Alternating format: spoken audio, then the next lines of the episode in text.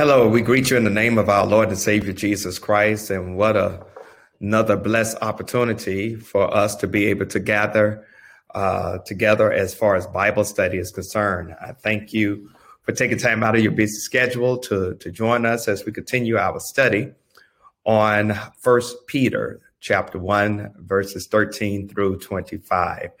I, I'm going to ask before we get started, if you would not mind uh, bowing your heads for a word of prayer as we sense and seek what it is that the Lord would like to impart to us as far as our time together is concerned. Let's go to the Lord in prayer. God, we come to you and we thank you for the sufficiency of your grace, how you have blessed us to come together one more time to study your word, to learn more of thee, to see how you want us to live out being disciples of Jesus Christ. We pray, God, for the wisdom to understand, the spirit to apply, uh, the heart to demonstrate your compassion and grace, and of course, uh, being able to appreciate your mercy and forgiveness as far as who we are and what we do are concerned. So, Lord, you, the master rabbi, the ultimate teacher, uh, show up in our midst uh, and teach us your precepts and let your word continue to be a lamp unto our feet and a light unto our pathway. It is in the name of Jesus we pray, and in his name we claim it done. Amen. Amen. Amen. All right. At this at this time, we want to uh, continue our study as far as First Peter chapter 1, starting at verse 13 through verse 25. And what I want to do is kind of set up where we're going to go as far as our reality and this teaching is concerned. Of course, this is this letter is attributed to the chief of the apostles, Peter, um, the very one who Jesus took on the Mount of Transfiguration along with James and John and they were allowed to catch a glimpse of his glory, the very one who confessed Jesus Christ to be the Son of the living God, and to whom Jesus says, uh, Flesh and blood has not revealed this unto you, but my Father which art in heaven. And you are Peter, and upon this rock I will build my church, and the gates of hell shall not prevail against it. The same Peter who denied Jesus three times before his crucifixion. This is the Peter that is attributed to having written this letter. And so it just goes to show when one submits himself or herself to the lordship of Jesus Christ, regardless of what you have done in your past, that God has the wonderful capacity to redeem you and to make you brand new.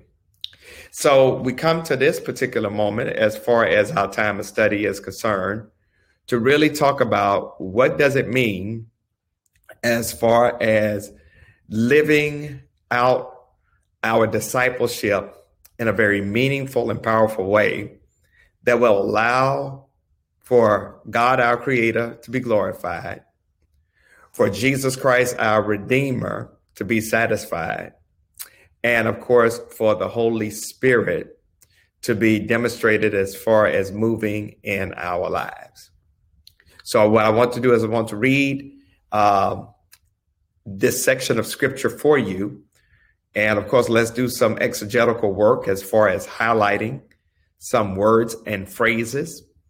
And then we'll start talking about uh, the exposition or really uncovering the text. Starting at verse 13, I'll be reading from the New King James Version of the Word of God. It reads like this um, Therefore, gird up your loins, the loins of your mind. Be sober and rest your hope fully upon the grace that is to be brought to you at the revelation of Jesus Christ. I want you to highlight the phrase loins of your mind. I want you to circle the word hope. And then I want you to underline the revelation of Jesus Christ. Verse 14, as obedient children, highlight that phrase as obedient children. Not conforming yourselves to the former lust as in your ignorance. I want you to um, underline the phrase, conforming yourselves to the former lust. Verse 15. But as he who has called you is holy, circle the word holy, you also be holy, circle the word holy, in all your conduct, circle the word conduct. Draw a line from the word holy uh, in um, uh, the first word holy to the second word holy. I want you to see that repeat. Verse 16. Because it is written, Be holy, for I am holy. Highlight the phrase, Be holy, for I am holy. Circle the word holy, both words holy in that text or in that uh, passage of scripture. Verse 17. And if you call on the Father, who without partiality judges according to each one's work, conduct yourselves throughout the time of your stay here in fear. I want you to circle the word judges, circle the word conduct, draw a line from the word conduct in verse 17 to conduct in verse 15. Make that connection. Okay. Verse 18 knowing that you were not redeemed with corruptible things like silver and gold. Highlight the phrase with corruptible things like silver and gold. From your aimless conduct, circle the word conduct, received by the traditions from your fathers. Verse 19, but with the precious blood of Christ, highlight the phrase, but with the precious blood of Christ as of a lamb without blemish and without spot. Verse 20. He indeed was foreordained before the foundation of the world, but it was manifested in these last times for you. Highlight that whole verse.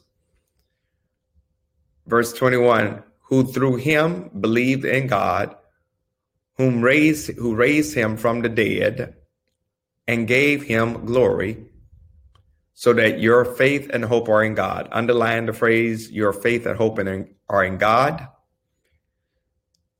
And circle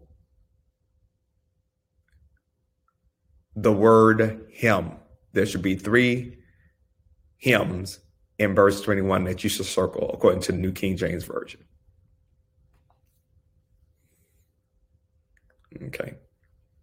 As we go to verse 22, since you have purified your souls in obeying the truth through the Spirit in sincere love of the brethren, love one another fervently with a pure heart. Highlight that whole verse. Having been born again, not of corruptible seed, but incorruptible. Highlight the phrase, not of corruptible seed, but incorruptible. Through the word of God, which lives and abides forever. I want you to circle the word word in that text. Verse 24 because all flesh is as grass, and all the glory of man as the flower of the grass. The grass withers, and its flower falls away. Verse 25 But the word of the Lord endures forever. Circle the word, word.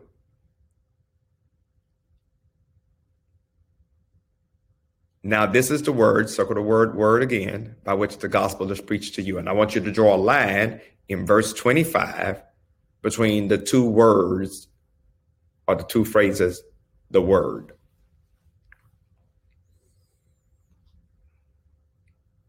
Now, there's a lot of appreciation as we get ready to dive into this particular rendering that you got to have for the Greek. And the reason that I say this is because as I get ready to go through this, there's some words that I want to explain to you or highlight to you in the Greek that our English does not do a good job of translating. And when you understand it in the Greek, uh, as I explained it to you, hopefully and prayerfully, it would give you a better insight as far as our sharing is concerned. And so, as we prepare to uh, do our um, exegetical work or our really our expositional work, uh, let's look at verse 13 and let's get ready to really uh, highlight and talk about what it is that the Lord will have for us to do.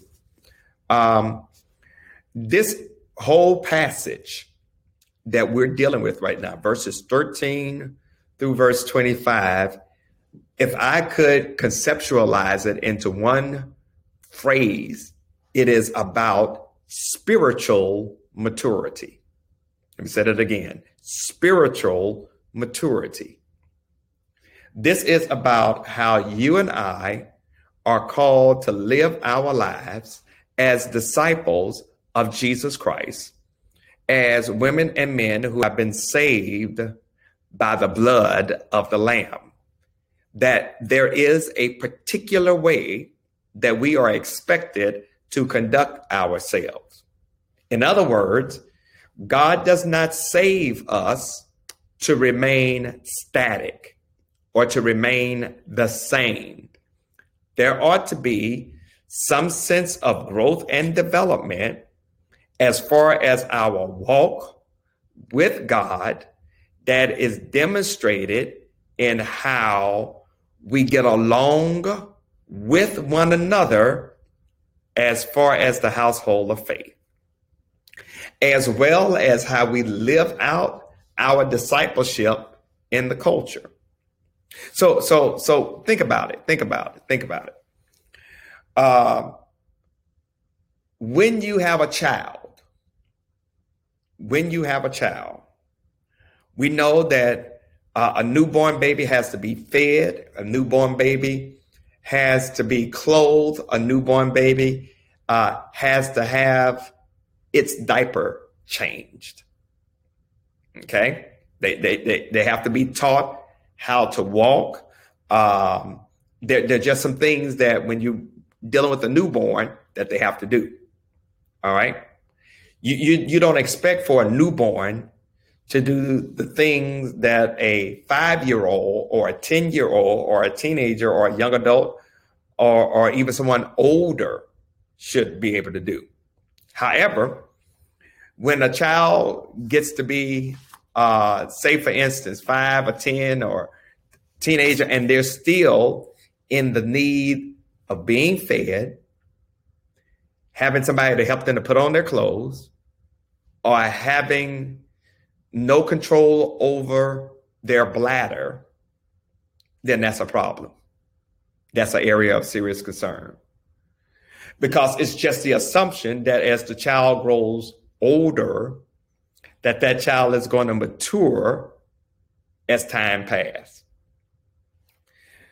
Just as a child matures as time passes, because that child is now taking in a lot of things emotionally, relationally, physically, cognitively, uh, educationally.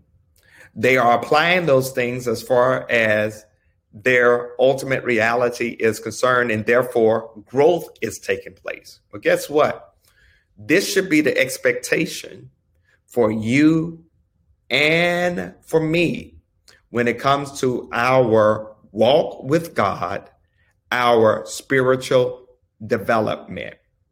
Uh, and, and in this letter, Peter is encouraging the readers not to become stunted in their growth and development, but to become more mature in Christ. Let me say that again to become more mature in Christ. All right. So let's look at let's look at this this the, these verses and and hopefully and prayerfully we can really appreciate what it is that God is trying to reveal to us. Verse 13, therefore gird up the loins of your mind, the loins of your mind, uh, be sober and rest your hope fully on the grace that is to be brought to you at the revelation of Christ Jesus. When, when you look at particularly verses 13 through verse 16, Peter is giving us several things that we need to be aware of. Gird up the loins of your mind. In other words, let me rephrase that. Prepare your mind for action. In other words, Peter is saying that obedience, and, and, and I'm hoping that I, I, I bless somebody with this obedience is the conscious act of your will. So if obedience is the conscious act of the will, then we as Christians or we as disciples of Jesus in conflict need a tough minded holiness that is ready for action. Okay? In, in other words, this is what uh, uh, the same thing that basically Paul is trying to help us understand that when he says, don't conform to the ways of this world, but be transformed by the renewing of our mind. So, obedience to God is you girding up or preparing your minds for action. Let's look at something else. Be sober. In other words, have some self control. Have some self control. When we look at this phrase, be sober, it is Peter telling us to be free from every form of mental, physical, and spiritual drunkenness or excess. Rather than being controlled by our outside circumstances, we as disciples of Jesus Christ should be directed by the Holy Spirit. We know that the ultimate essence of soberness really comes from the movement of the Holy Spirit. Now, let, watch watch this. Let, let me see if I can help you understand this. On the day of Pentecost, when the Holy Spirit fell upon those 120 women and men in the upper room, the people that were outside heard them speaking in various languages. And they thought that the people were drunk. It is Peter who addresses the crowd and says these wonderful words. He says, We are not drunk, as some of you think. It's only nine o'clock in the morning. We, we are nowhere near drunk, but this is a movement of the Holy Spirit upon the lives of those that are here. I'm paraphrasing. Okay. That that is based upon the prophecy of Joel, how the spirit will fall upon men and women, and their sons and daughters shall what prophesy. So even when it comes to quote folks talking about they being drunk in the spirit, Peter said, no, it is not the idea of being even drunk in the spirit. It is you being aware of the movement of spirit.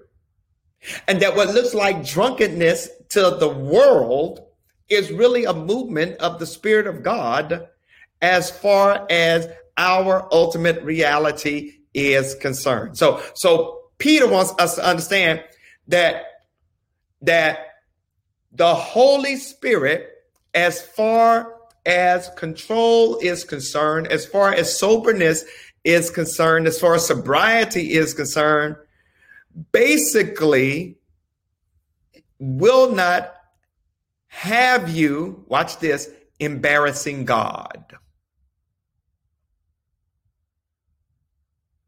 Okay, will not have you embarrassing God. All right. So we got to continue to understand what this looks like. Let me continue to press forward.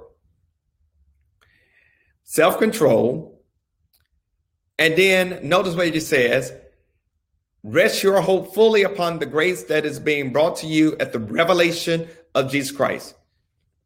Holy living, spiritual maturity demands determination.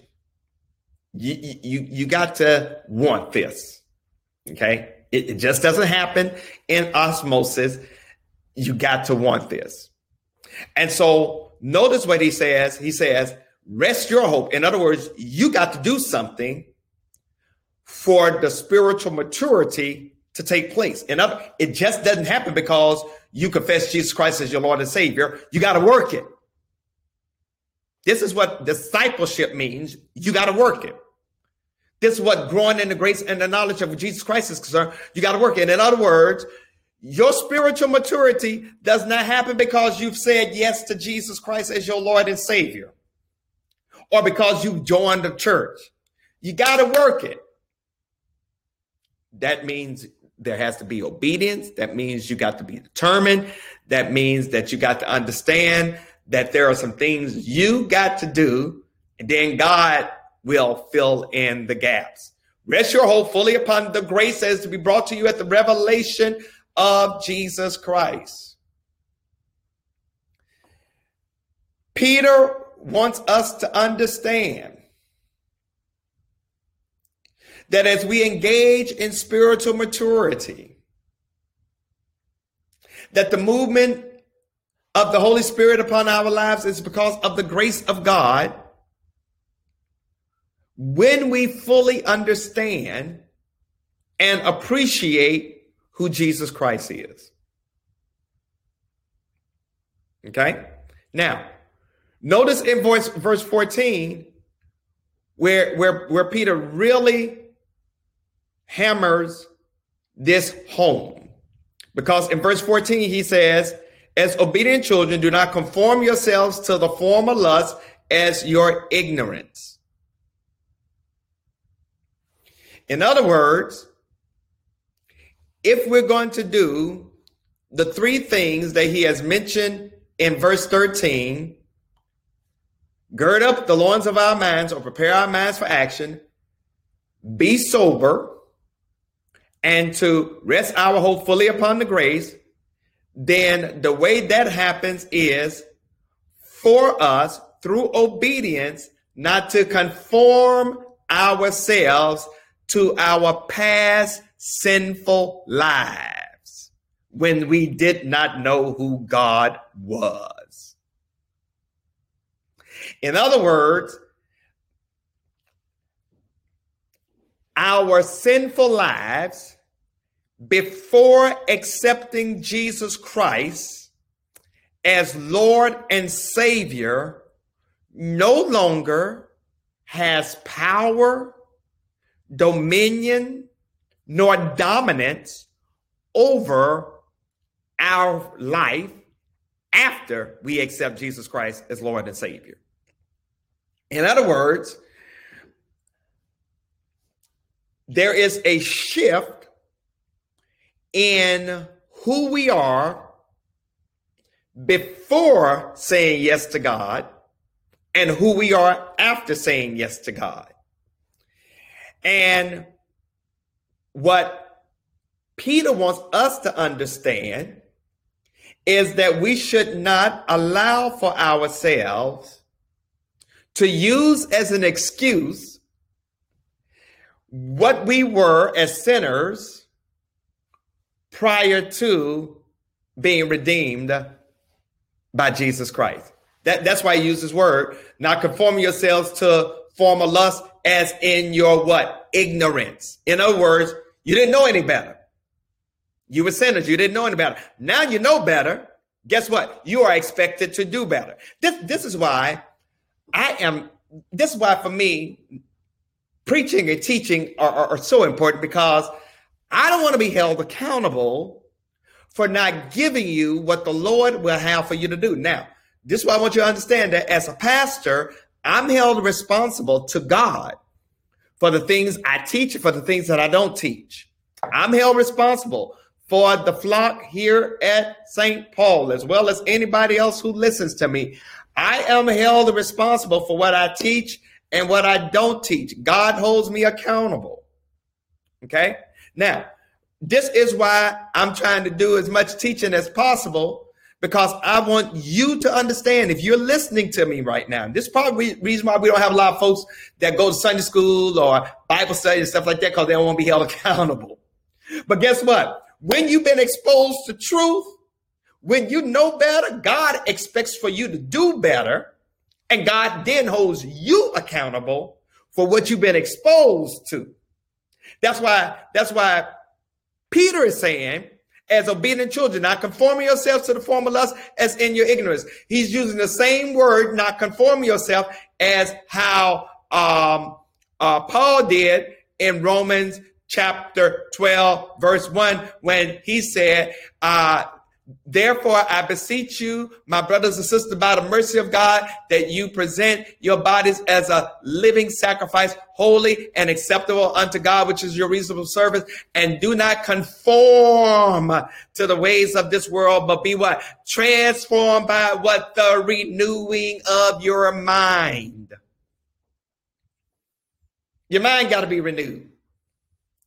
And guess what? Your mind got to be renewed every single solitary day.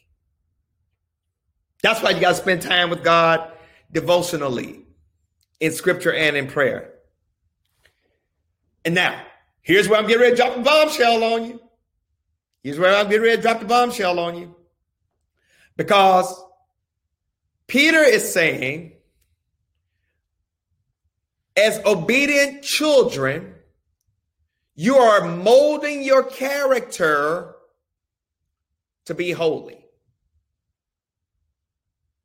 In other words, your lifestyle is to reflect not what you were before you were saved, but it ought to reflect spiritual maturity and development since the movement of the Holy Spirit has grasped your being and is creating you and helping you to become holy.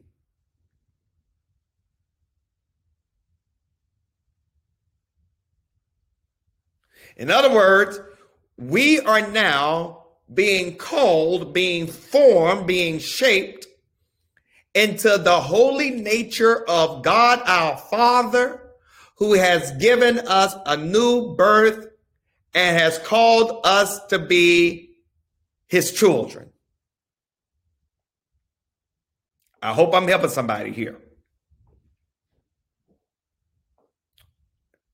Because what Peter wants us to understand is that he is not speaking of any type of legal requirement like being under the law, but he is trying to help us to understand that as a follower of Jesus Christ, that our outer walk ought to be influenced by our inner spiritual well being. That our inner being ought to be seen on the outside. In other words, as God, through the Holy Spirit, continues to work on our spirit, there ought to be a shift demonstratively in our thoughts, our walk, and our talk, and our actions. In other words, this is the process, beloved, of sanctification. This is the process of, let me say it again, sanctification. Now, let's be honest. We know that we will not be absolutely holy as far as as as this world is concerned. We still gonna fall short. We still gonna mess up. Uh, there are times when we would disappoint God. Uh, it can absolute holiness is not for us as people who have been bitten by the serpent, as Dr. John Kenny would like to say. Um, uh, uh, it's, it's, it's not going to be absolute here, but watch this. But every single solitary area of our life should be in the process of being completely conformed to God's perfect and holy will. He who has called you is holy. God is holy. You, we are expected to be holy. What? In our conduct. Why? Because it is written, be holy for I am holy.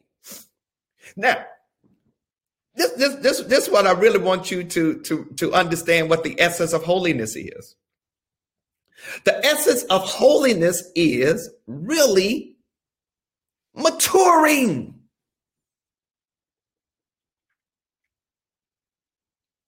Removing sinful activities is part of holiness. Holy means to be distinct. It means to be pure. It means to be sacred. It means to be set apart. We are holy. Which, which means we should be looking different and acting different than the culture. There ought to be something distinct about us.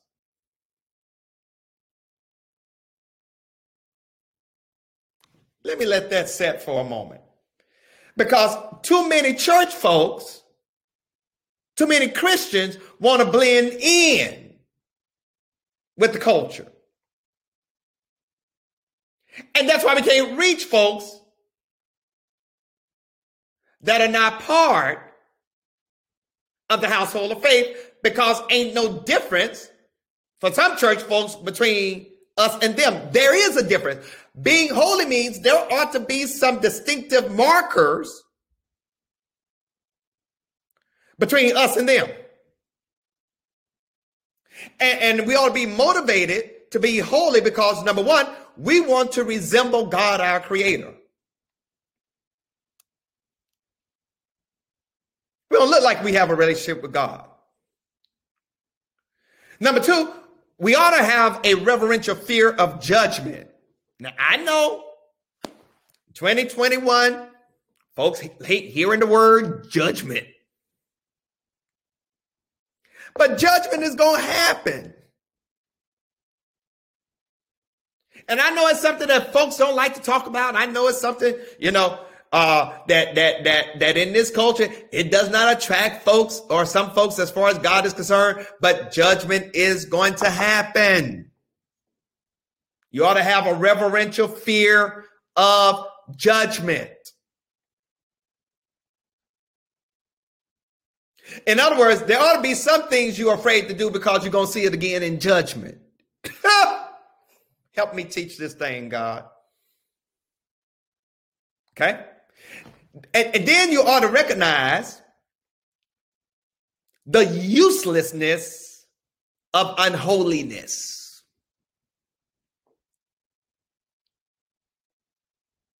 Ain't nothing useful about being unholy. Ain't nothing you there's nothing you gain by being unholy.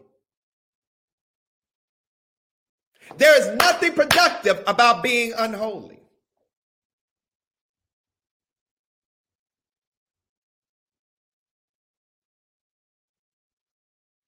And then the last thing is you ought to appreciate, or what ought to motivate you to become holy, is because of the sacrifice of Jesus Christ for you. I hope I'm helping somebody right now. Now, now this serves as, as a great transition to verses 17 through 21. Because God, through Jesus Christ, paid a high price for our salvation which ought to place within us a desire to live differently. Verse 17, and if you call on the Father who without partiality judges, ah, put the kickstand down. Or as my boy on uh, Jalen uh, would say on Jalen Jacoby, ah, stop right there. And if you call on the Father who without partiality judges according to each one's what? Work. Work. Your work is going to be judged. Holy living is motivated by a God fearing faith, which does not take lightly what was purchased at so great a cost. I hope I'm helping somebody right now. You and I ought to want to live differently than the culture because of what Jesus Christ has done for us.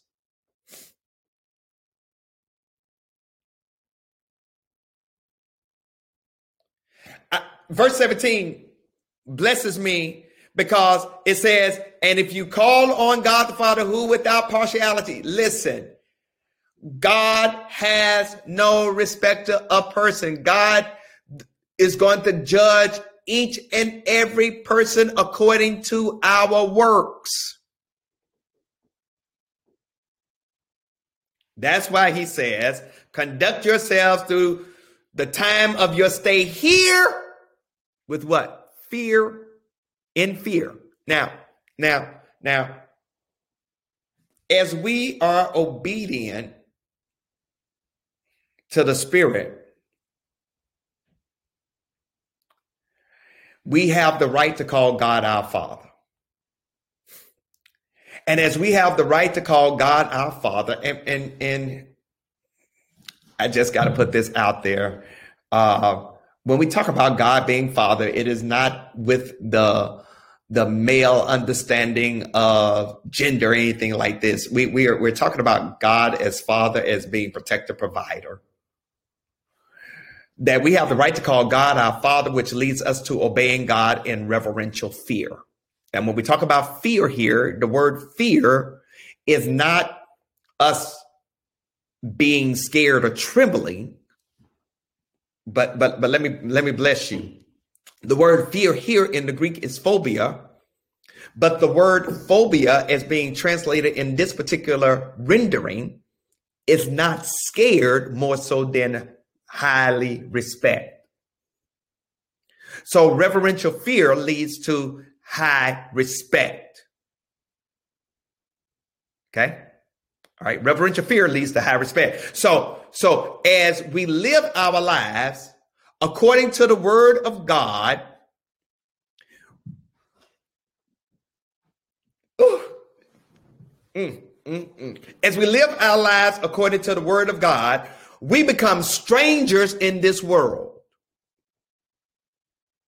Watch it. Conducting yourselves throughout your time, throughout the time of your your stay here.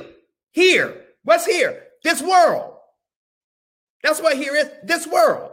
And as we live out what it is that God will have for us to do, as we become holy, we become strangers or aliens to the culture.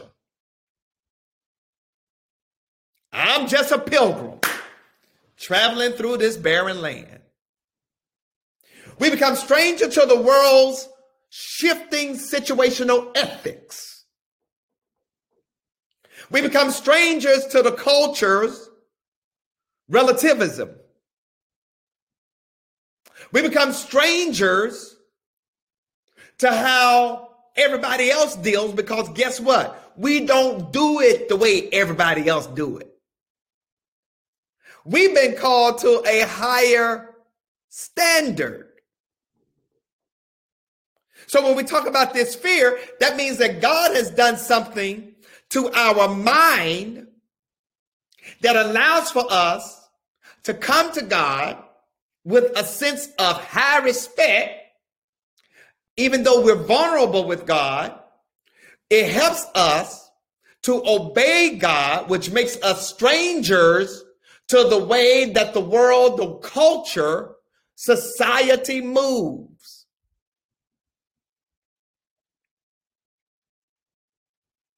What are you saying, Pastor?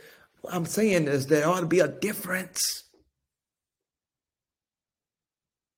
There ought to be a difference. There ought to be a difference. Um, um, verse 18 knowing that you were not redeemed with corruptible things, check this out like silver or gold.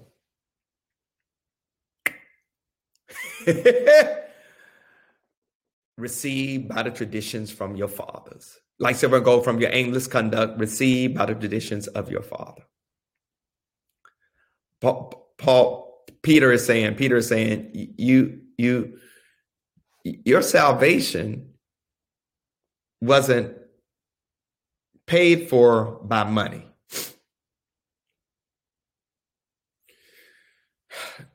Your salvation wasn't procured by taking goats, bulls, or lambs to an altar. in the temple. Your salvation, my salvation, was purchased by the precious blood of Jesus Christ, the perfect lamb without spot, without wrinkle, who basically was preordained to do this before the world ever formed.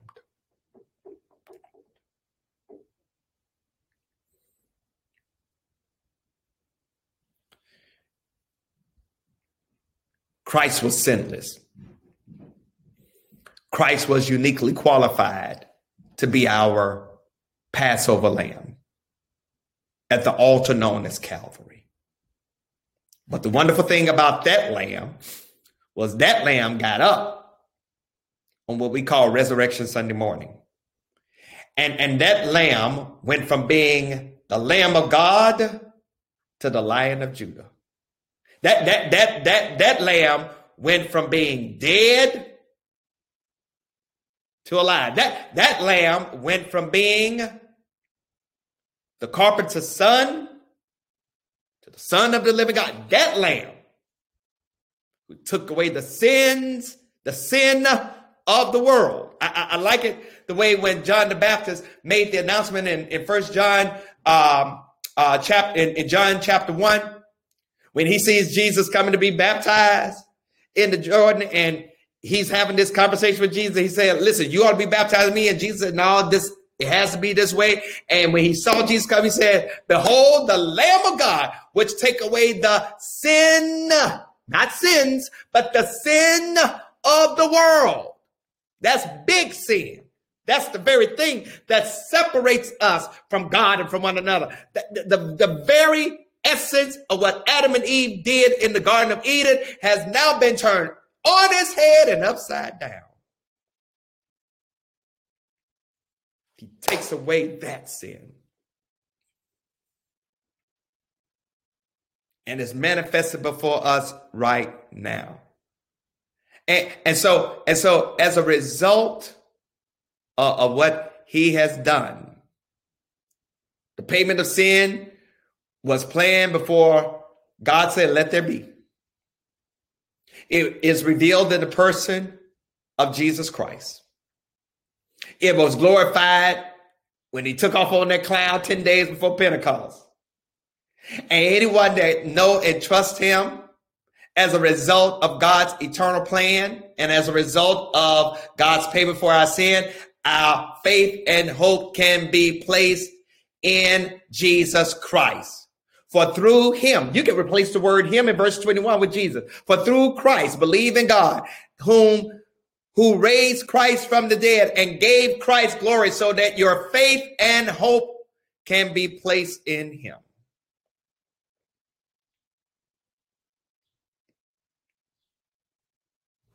Let me go ahead and close this out. Because when we look at verse 22, verse 22 helps us to understand that maturity leads to purification. The, the more mature you become in Christ, the more pure your life becomes. And the way your life achieves that purification and that maturity is by obeying the truth of God. How, how is it that we obey the truth of God? Look at verse 22. Since you have been pure, since you have purified your souls in obeying the truth through the Spirit in sincere love of the brethren. Oh, okay. All right. All right. Now, now here's here's where I'm really getting ready to mess this up. Since you have purified your souls in obeying the truth, that's the word of God, basically, through the Spirit, in sincere love of the brethren, love one another fervently with a pure heart. Ah! Put your kickstand down right there. A changed life is going to be evident or seen in how we get along with God's other children. Just like trials and tribulations refine our faith, so as we obey the word of God, that refines our character. And our lives are purified as we obey the word of God sincerely. And as we obey the word of God sincerely, it changes how we relate to our brothers and sisters. A purified life leads to a purified love, particularly with those who share the same faith. Notice what it says obeying the truth through the spirit and sincere love of the brother. In other words, Peter is saying, don't be hypocritical in your relationship.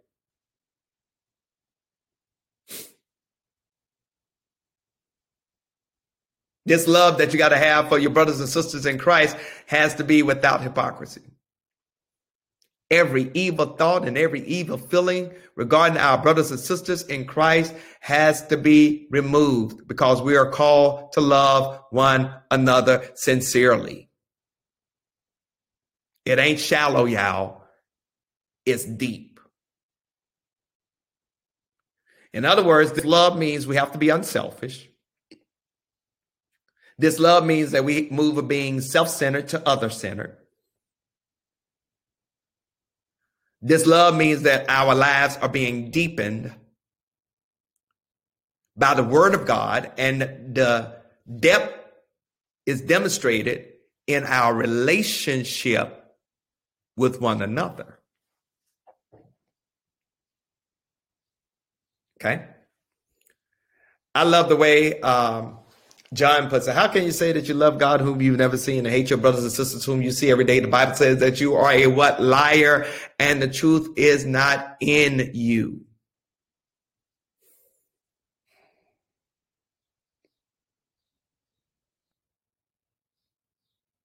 Verse 23 through 25, and I wrap this up. Pete, Peter is letting us know that we've been born again. Verse 23, having been born again, we got new birth. We've been regenerated. New birth means that you're on the process of developing, maturing, becoming holy. Not of corruptible seed, but incorruptible. In other words, your being born again is a supernatural birth through the word of God, which lives and abides forever. Now, watch this. Verse 23. I told y'all the circle of word, the word which abides forever. Verse 24, because all flesh is grass, and the glory of, the, of a man as the flower of the grass. Grass withers, the flower fades or falls away, but the word of God endures forever. And now this is the word by which the gospel was preached to you. This is what I'm getting ready to drop on you, and then I'm done.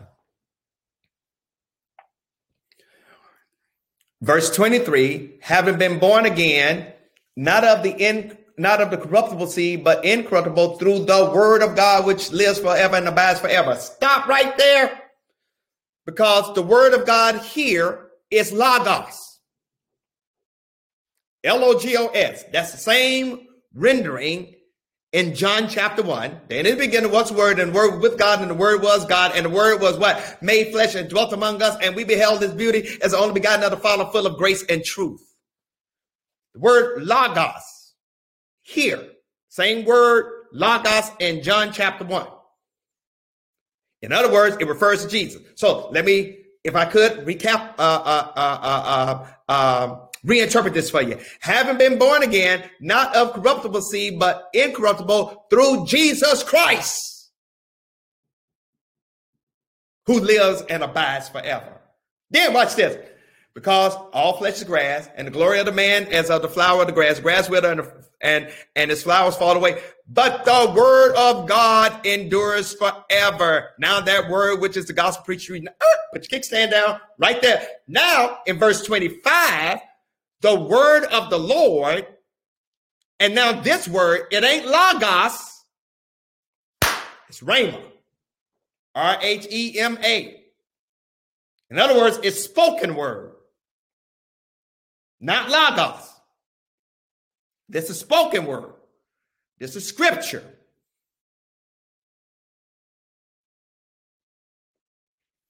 What Peter wants us to understand is that you and I have been born again because of Jesus Christ.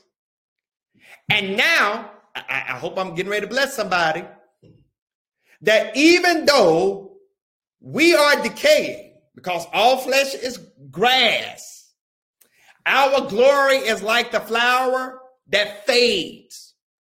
But the word of God that is being planted in us, the scripture, the rhema word, the spoken word, the preach word, endures forever. Why does it endure forever? Because it is making a change upon us that because we have embraced this word of God, through Jesus Christ. Now, the Rhema word, the preach word, the spoken word, the talking word lives forever because we will live forever because we have been transformed by the Logos or the logic of God or the mind of God or the Jesus Christ of God, which now allows for us and empowers us to live by the spoken word, the printed word, the preached word, the taught word that helps us to live in such a way that we have impact upon the culture and the world world in which we live that hopefully, even with one small degree of change, creates something that is eternal.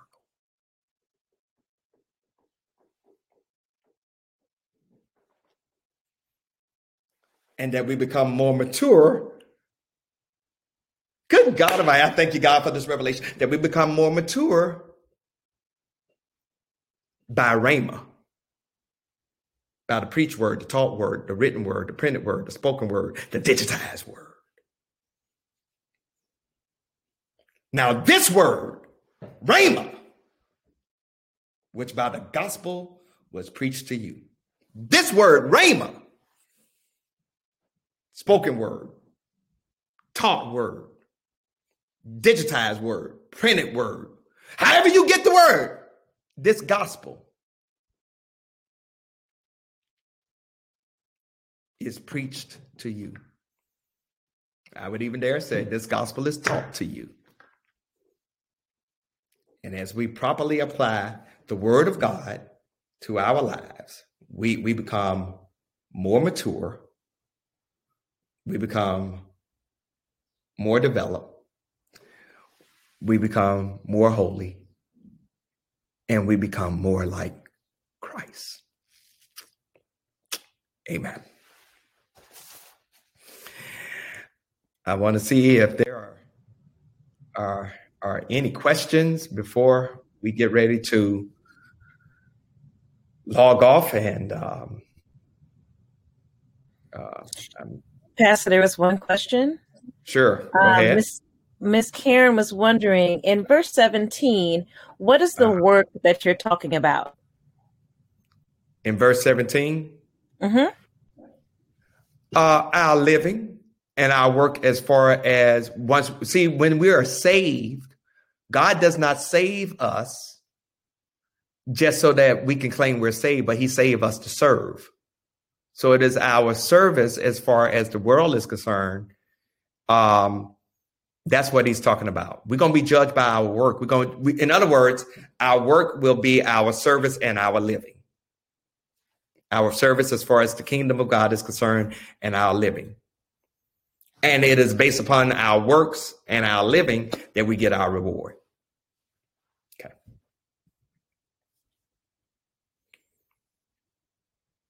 I hope that helped. Any other questions? All right. That's all that I have. All right, great. So next week, um, we're going to start on chapter two.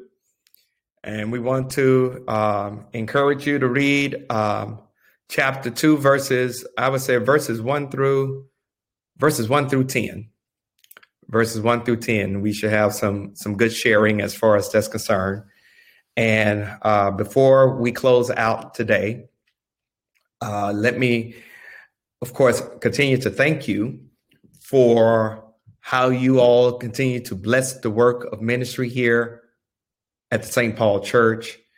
Uh, thank you so much for how you give. And as I make this appeal to you, that if you so desire to give, even at this moment, in support of the St. Paul Church, you can um, mail your check or money order to the church at um, 1401 Allen Street, Charlotte 28205, or you can bring your check, cash, money order to the church.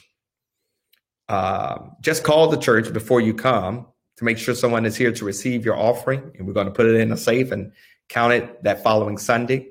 Call the church at 704 334 5309. You can also give through our church website, or you can give through the app called Givelify. And um, uh, so those are the the ways that you can give here at, at St. Paul. So if you desire to do that at this time, uh, I want to encourage you and I want to thank you so much. Uh, your giving uh, allows for us to do a lot of things in the community uh, through ministry and mission, uh, not only in the community, but in the city, the state, and, and even across this globe.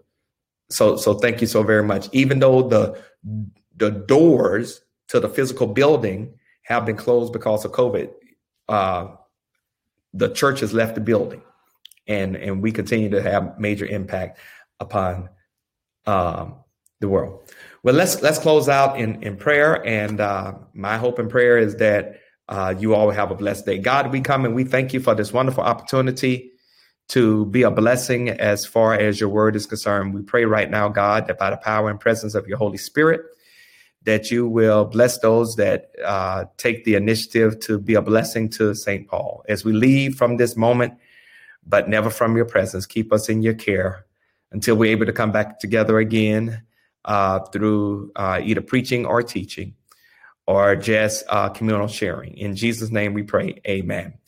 I, I just, before I, I, let you go, just I wanted to remind you this Saturday, this Saturday, um, we will be hosting another COVID 19 vaccination here at the church from 8 o'clock in the morning to 2.30 p.m.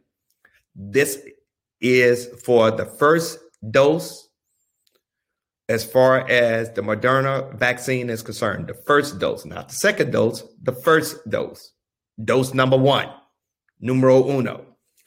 This is only for those that are 65 and older. You don't have to pre register, but you want to get here early. And of course, it will be drive through primarily. However, for those that are living in our senior building or in the community that want to walk up, we will have walk ups at the gym. Everybody else would do drive throughs as far as their cars are concerned. So um, if you're 65 and older, and again, this is 65 and older, you can come and get vaccinated for the first dose as far as COVID 19 is concerned. All right. Listen, love you all. God bless you all. Please take care of yourselves. And I look forward to seeing you all uh, one day in the future, real soon. But until then, wash your hands, practice social physical distancing, and please wear, now they're saying two masks, one paper cloth and one cloth, um, one paper mask and one cloth, uh, as far as when you're out in the public. Take care of yourselves. God bless.